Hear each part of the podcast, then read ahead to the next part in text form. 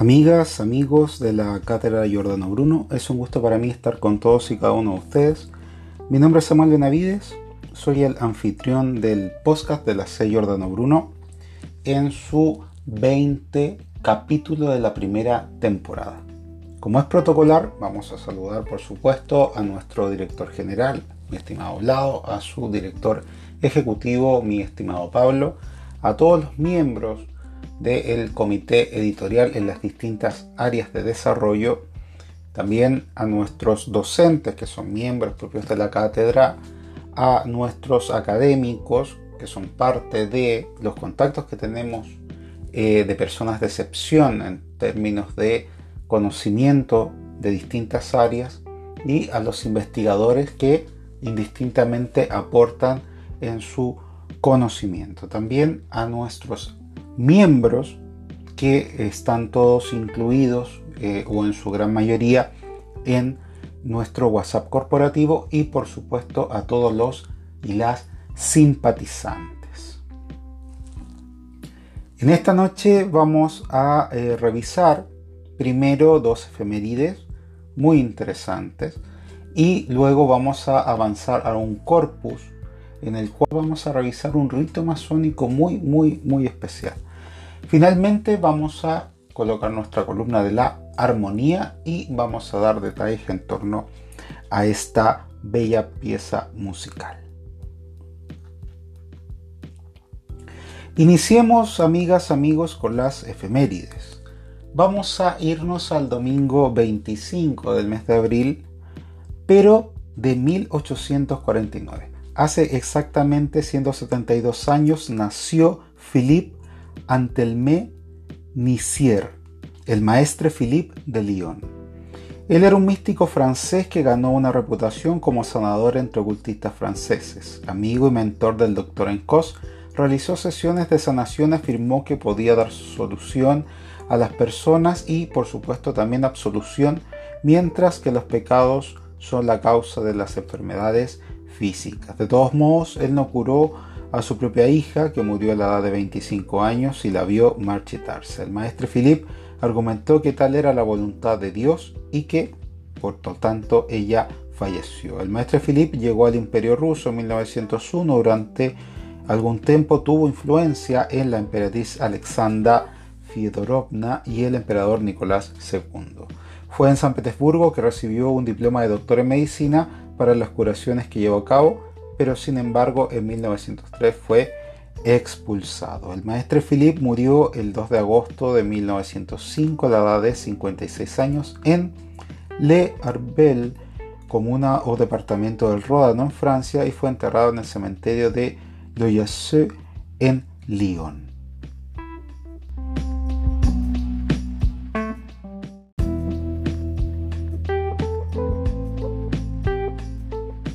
El 29 de abril de 1917, exactamente hace 104 años, murió Florence Beatriz Emery Farrer, actriz, compositora y directora. Además, ella luchó activamente por los derechos de la mujer, la cual se le considera feminista de la primera ola. Realizó actividades periodísticas, fue educadora, cantante, novelista y uno de los líderes de la Golden Dawn. Su amigo fue premio Nobel William Butler Yeats, que también era miembro de la Golden Dawn, y el dramaturgo Oscar Wilde. Los artistas Aubrey Beardsley y Pamela Coleman Smith y muchos otros destacados contemporáneos. Florence Farr fue dedicada a la Orden de la Golden Dawn en 1890 en el templo Isis Urania en Londres. en 1894 Farr se convirtió en la primera matriz del templo dirigiendo clases de adivinación sobre tarot, críptica y magia enoquiana. Escribió varias instrucciones secretas de la orden llamadas rollos voladores. Después de que William Wynne Westcott saliera de la orden, Farr tomó la posición de jefe adepto en Anglia y se convirtió en representante oficial de Samuel MacGregor Mothers. Además, Farr lideró su grupo secreto en el templo de Isis Urania de Group. Como resultado de una serie de escándalos en la orden, Florence Farr renunció en enero de 1902. El 29 de abril de 1917, Florence Farr murió de cáncer en un hospital en Colombo y su cuerpo fue cremado según su propia voluntad.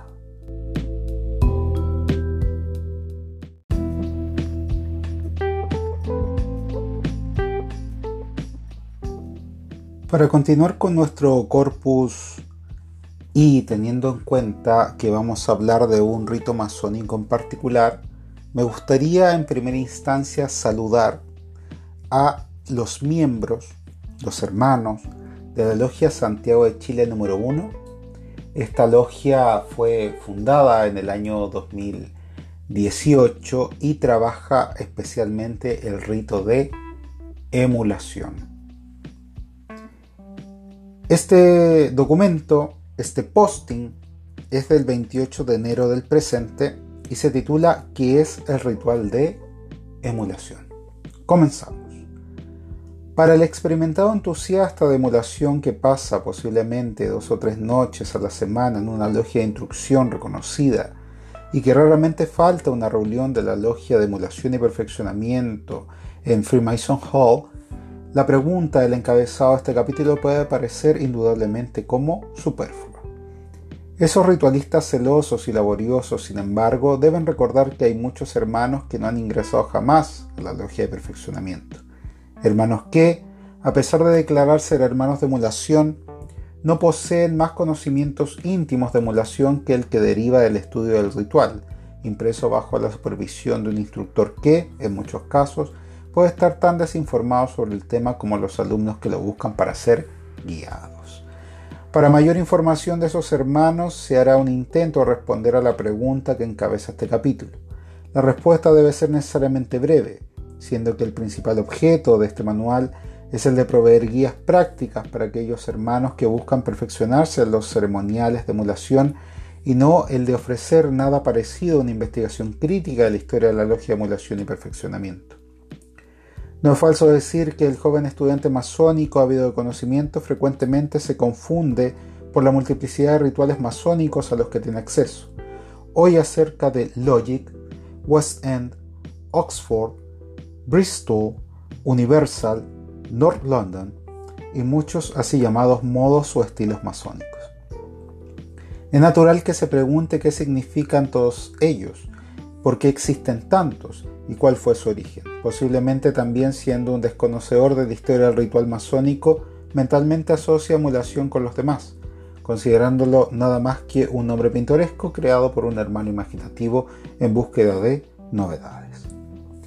Muy resumidamente debe explicarse que emulación, la palabra en sí misma, es una forma abreviada para describir la logia de emulación de perfeccionamiento para maestros masones que se reúne en el Freemason Hall Queen Street, London, WC2, los viernes por la noche a las 6 en punto, y que también la palabra utilizada para describir el particular sistema de ritual está allí se enseña.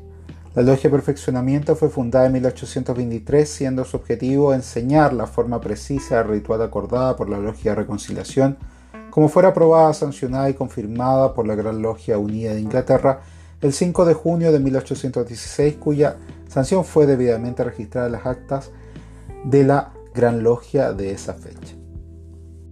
El principio básico de emulación es que nadie tiene derecho a alterar el ritual en palabras o en hecho en tanto si llegara a ocurrir la Gran Logia no sanciona oficialmente dicha alteración.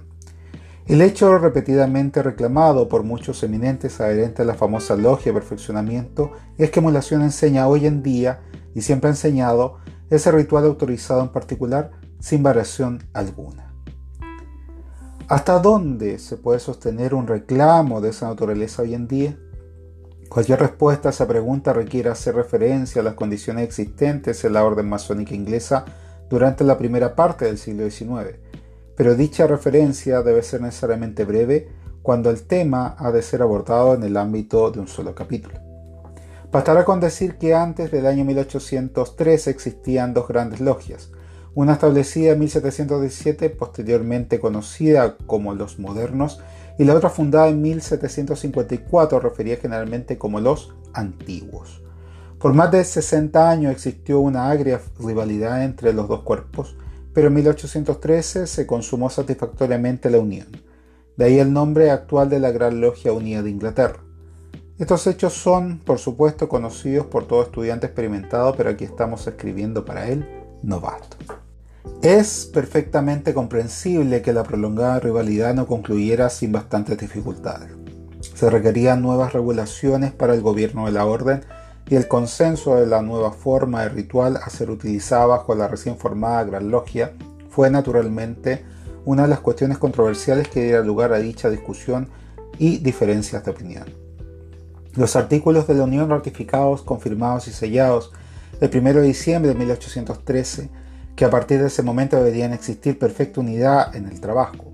Para alcanzar el propósito de dicha unidad de trabajo, los artículos establecían la constitución de una logia a ser llamada Logia de Reconciliación, a ser compuesta por un número igualitario de masones expertos por cada una de las antiguas constituciones. En el artículo quinto encontramos que los hermanos componentes de la Logia de Reconciliación tenían la potestad de definir la forma ritual a ser observada como carácter permanente. Que los hermanos de la Logia de Reconciliación no escatimaron esfuerzo en alcanzar conclusiones satisfactorias y unánimes está probado por el hecho de que recién el 20 de mayo de 1816 se demostraron las ceremonias acordadas ante una reunión especial de la Gran Logia presidida por el muy respetable Gran Maestro Duque de Essex. En la siguiente reunión de la Gran Logia realizada el 5 de junio de 1816, las ceremonias recomendadas fueron aprobadas y confirmadas. Es evidente, por tanto, que en el año 1816 se aprobó y se aceptó por la Gran Logia Unida un método específico de abrir y cerrar la logia en los tres grados y de iniciar, aumentar y elevar masones por el bien del conjunto de la fraternidad inglesa. La ceremonia de instalación fue considerada en fecha posterior y en 1827 el gran maestro, mediante un consejo de maestros instalado, sostuvo cuatro reuniones y decidió la única forma de ceremonia de instalación que no ha recibido jamás sello de autoridad. La Logia de Reconciliación, habiendo cumplido el propósito específico para el cual fue constituida, dejó de existir en 1816 y la propagación del reciente establecimiento ritual de reconciliación recayó sobre las logias de instrucción, que nacieron en ese periodo. De esas logias, una de las más importantes fue la Logia Unida de Perseverancia, fundada el 26 de enero de 1818, un poco más de un año después de la disolución de la Logia de Reconciliación. Esta logia contaba entre sus miembros a varios masones más instruidos de la época, de los cuales nueve se convirtieron en fundadores de la Logia de Emulación y Perfeccionamiento en 1823. Otros se reunieron subsecuentemente a la Logia de Perfeccionamiento. En una de sus reuniones, los hermanos de la Logia Unida de Perseverancia emitieron la siguiente resolución que las antiguas liturgias y ceremonias de iniciación, aumento y elevación, así como fueran confirmadas por la Gran Logia de Inglaterra, sean cumplidas estrictamente en esta logia. La Logia de Reconciliación, como ya se dijo, se disolvió en 1816 y la Logia de Emulación y Perfeccionamiento no fue fundada hasta 1823. Pero esta brecha de siete años se reduce considerablemente cuando se descubre que a partir de evidencias confiables de la Gran Logia de Emulación y Perfeccionamiento surgió obviamente a partir de la antigua logia de perseverancia. La mayoría de los hermanos de la logia original se convirtieron en decididos adherentes de emulación, y es razonable asumir que los veteranos y resueltos masones que sancionaban la resolución mencionada con anterioridad no habrían de permitir la más mínima innovación en los trabajos y ceremonias de reconciliación mientras tuviera vida. Ningún repaso en la historia de emulación, así sea resumida, puede considerarse completa sin hacer referencia al célebre Peter William Gilkes, un famoso instructor masónico cuyo nombre está inseparablemente unido a las actividades iniciales de emulación. Al escribir acerca de Peter Gilkes, el difunto hermano Henry Sadler, gran bibliotecario y notorio historiador y autor masónico, decía, comillas, Realmente nos preguntamos si algún individuo, ya sea desde el tiempo o después, ha alcanzado tal nivel de distinción como instructor masónico.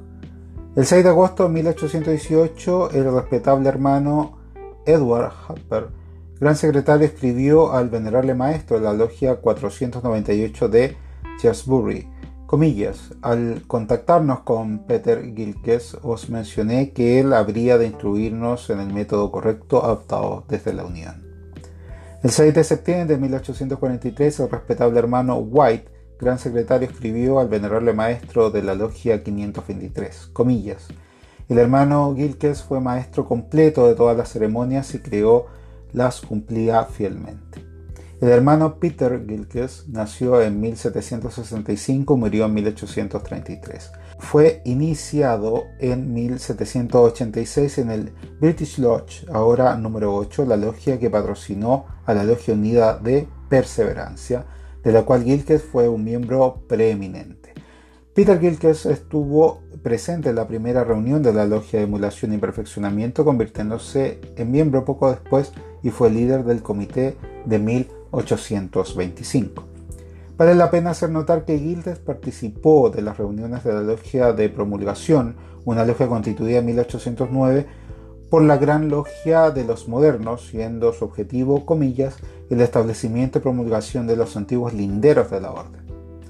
Puesto en palabras simples, esto simplemente significa que los miembros de la logia de promulgación se reunieron para decidir en cuáles de sus propias costumbres y prácticas debían insistir cuando la deseada unión se alcanzara hasta donde estaban dispuestos a ceder ante los antiguos. Un estudioso cuidado de los antiguos registros y actas lleva a la conclusión de que la mayoría de los cambios efectivamente realizados fueron decididos en la logia de promulgación, entre 1809 y 1811, pocos años antes de que sea constituida la Logia de Reconciliación. El eminente y respetado historiador masónico, el difunto hermano W. B. Exa, escribió, comillas, la Logia de Reconciliación adoptó muchas de las decisiones que poco tiempo después habría alcanzado la Logia de Promulgación. Es evidente, por lo tanto, que Peter Gilkes estaba en posición de saber de antemano las posibles decisiones de la logia de reconciliación habría de adoptar y que asistió a esa logia como lo hiciera en 10 oportunidades, no como alumno, sino más bien en calidad de crítico experto que había memorizado de la A a la Z el recientemente reestructurado alfabeto y otros que estaban intentando aprender. Peter Rilke, ya se ha dicho, fue líder de emulación en 1825, posición que ocupó hasta su muerte en 1833, cuando fue sucedido por uno de sus alumnos, el hermano Stephen Barton Wilson. A continuación se transcribe un extracto del informe del Festival de Emulación realizado en 1835. La reunión estuvo particularmente marcada por la presencia de tres eminentes liturguistas de masonería sobre los cuales es a consenso general como si el manto de Peter Gilkes hubiera caído sobre ellos. Sentimos en nuestra asociación un orgullo honesto por los hermanos Dudley, Copper y S. Ben Wilson y tenemos en, tan alta consideración su valía para la sociedad que nos tomamos la libertad de hacer tan público como podamos.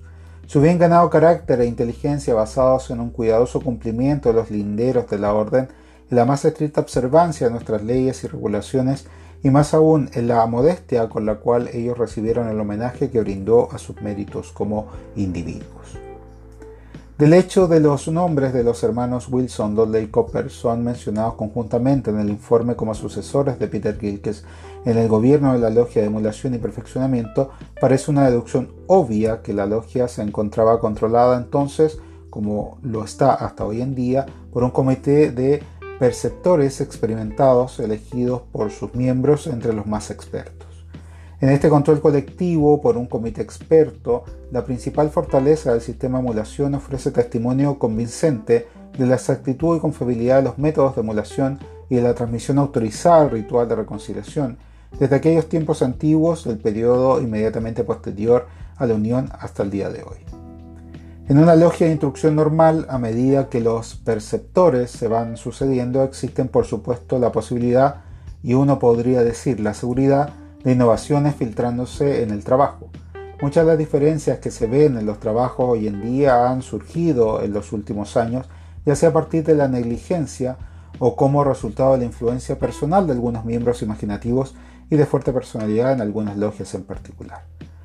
En la logia de emulación y perfeccionamiento es justo decir que algo de esa naturaleza es imposible. Por la simple razón de que siempre hay y siempre ha habido un comité sobrepuesto, homogéneo, donde todos han jurado observar e insistir en la más minuciosa exactitud y prevenir la más mínima desviación o innovación. Sentados a la izquierda de Peter Gilkes en sus días estuvieron los hermanos Bartol Wilson y Dudley. Cuando Wilson sucedió a Gilkes, tuvo con él a los hermanos Richard y Pike y posteriormente Thomas Fenn. Fue Fenn quien se convirtió en el líder a la muerte de Wilson en 1866 y él fue apoyado por los hermanos Richard y Murton y subsecuentemente por el hermano Robert Clay Dubslow. Dubslow sucedió a Fenn en 1883 y tuvo a su lado por un tiempo a los hermanos Spaul y Downson. Luego vinieron sucesivamente los hermanos Rushton, Kentish, Lander y en, en 1904 el actual líder del comité hermano G. J. B. Rankin, que sucedió a Dunslow como líder en 1914. Al asumir el hermano Rankin como líder añadido un cuarto eh, miembro del comité y él tuvo el apoyo de los hermanos J. H. Hanks, J. J. Duck y A. Scott. El hermano Hanks se retiró en 1816 y fue sucedido por el hermano S. Chapclay, mientras el hermano S. A. Kangs tomó su lugar del hermano Scott en 1920. Los dirigentes de emulación están permanentemente alerta de preservar la transmisión del ritual. En los últimos años, habiendo aumentado el trabajo enormemente, se ha encargado mayor presión sobre los miembros del comité. Por ello, a principios de 1926 se decidió agrandar adicionalmente el colectivo de dirección. Los dos hermanos elegidos fueron los hermanos A. B. Wilson y Herbert F. Inman.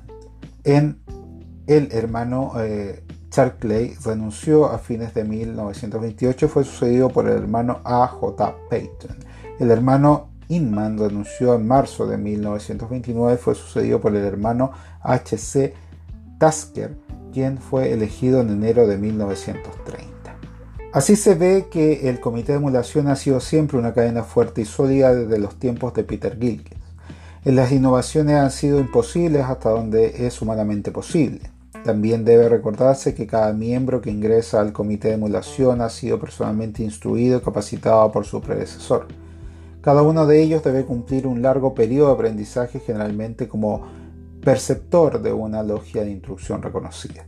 A pesar de que el término comité de emulación es generalmente aceptado para referirse a aquellos eminentes instructores que ocupan la barra del comité para tomar el control del trabajo ceremonial de los trabajos semanales, uno no debe perder de vista los invalorables servicios brindados a la logia de perfeccionamiento por muchos distinguidos hermanos que han ocupado los cargos de tesorero y secretario.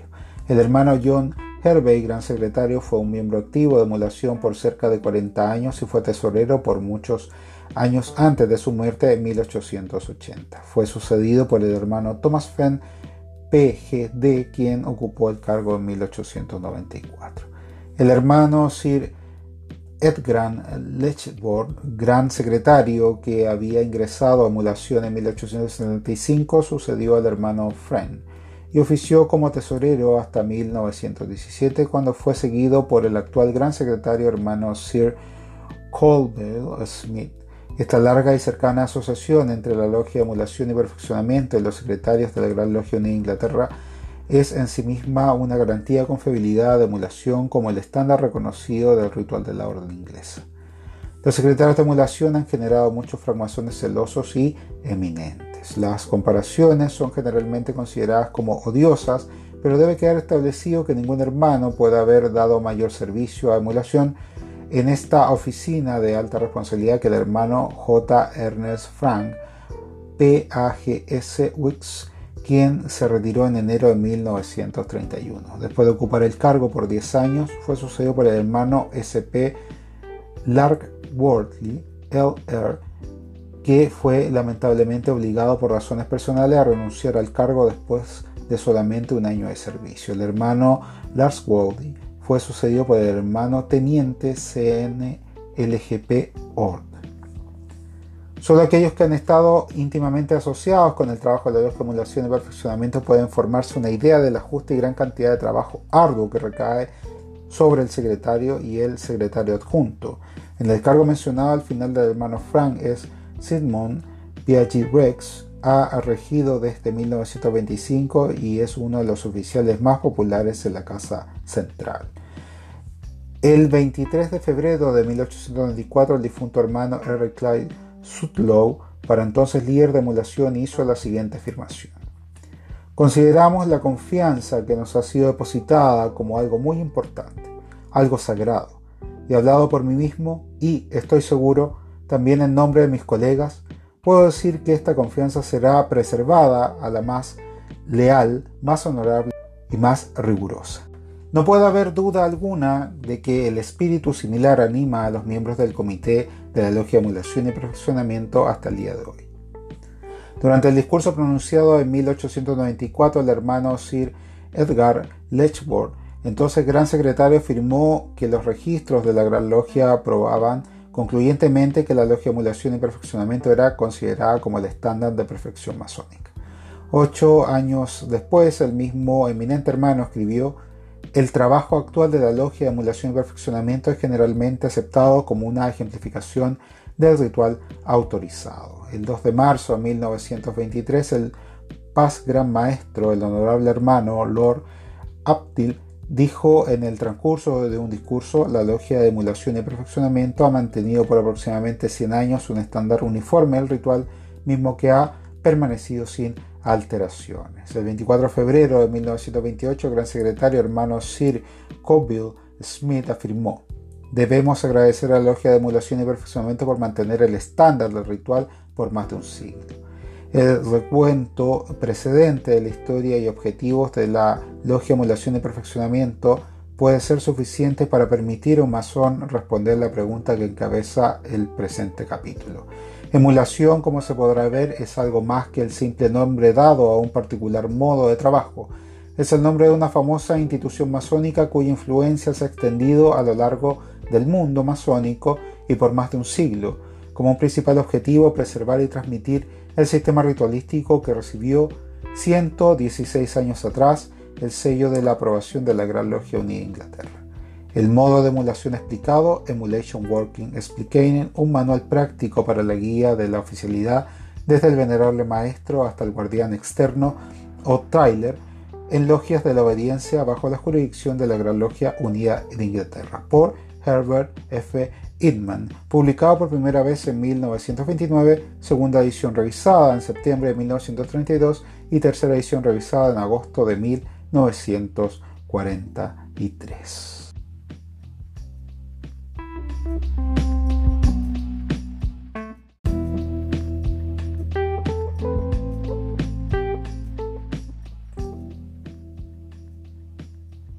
Para terminar eh, nuestro ciclo en esta noche, vamos a escuchar una obra de Amadeus Mozart, la KV 623 sub A, Morgenstern en Fa mayor.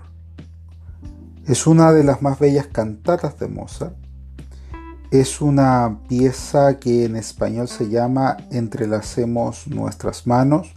Fue eh, terminada pocos días antes de morir.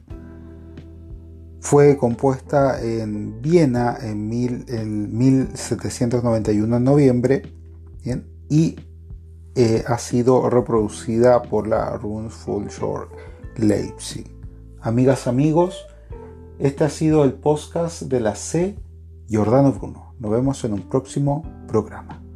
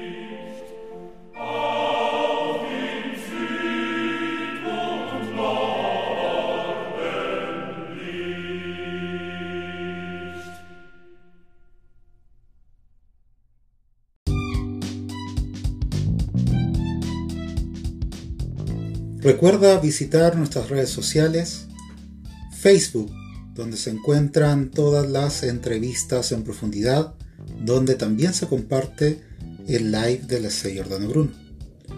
Visita Instagram, donde se encuentra alojada toda la información de la C. Jordano Bruno, lo que hacemos, los eventos, todo lo que produce nuestra cátedra está por este espacio. También un café con la C. Jordana Bruno. Visita nuestro espacio del podcast con más de 20 episodios. Finalmente, nuestro canal de YouTube, donde se encuentran las cátedras abiertas y por supuesto el live de la C. Jordano Bruno. www.cjordanobruno.com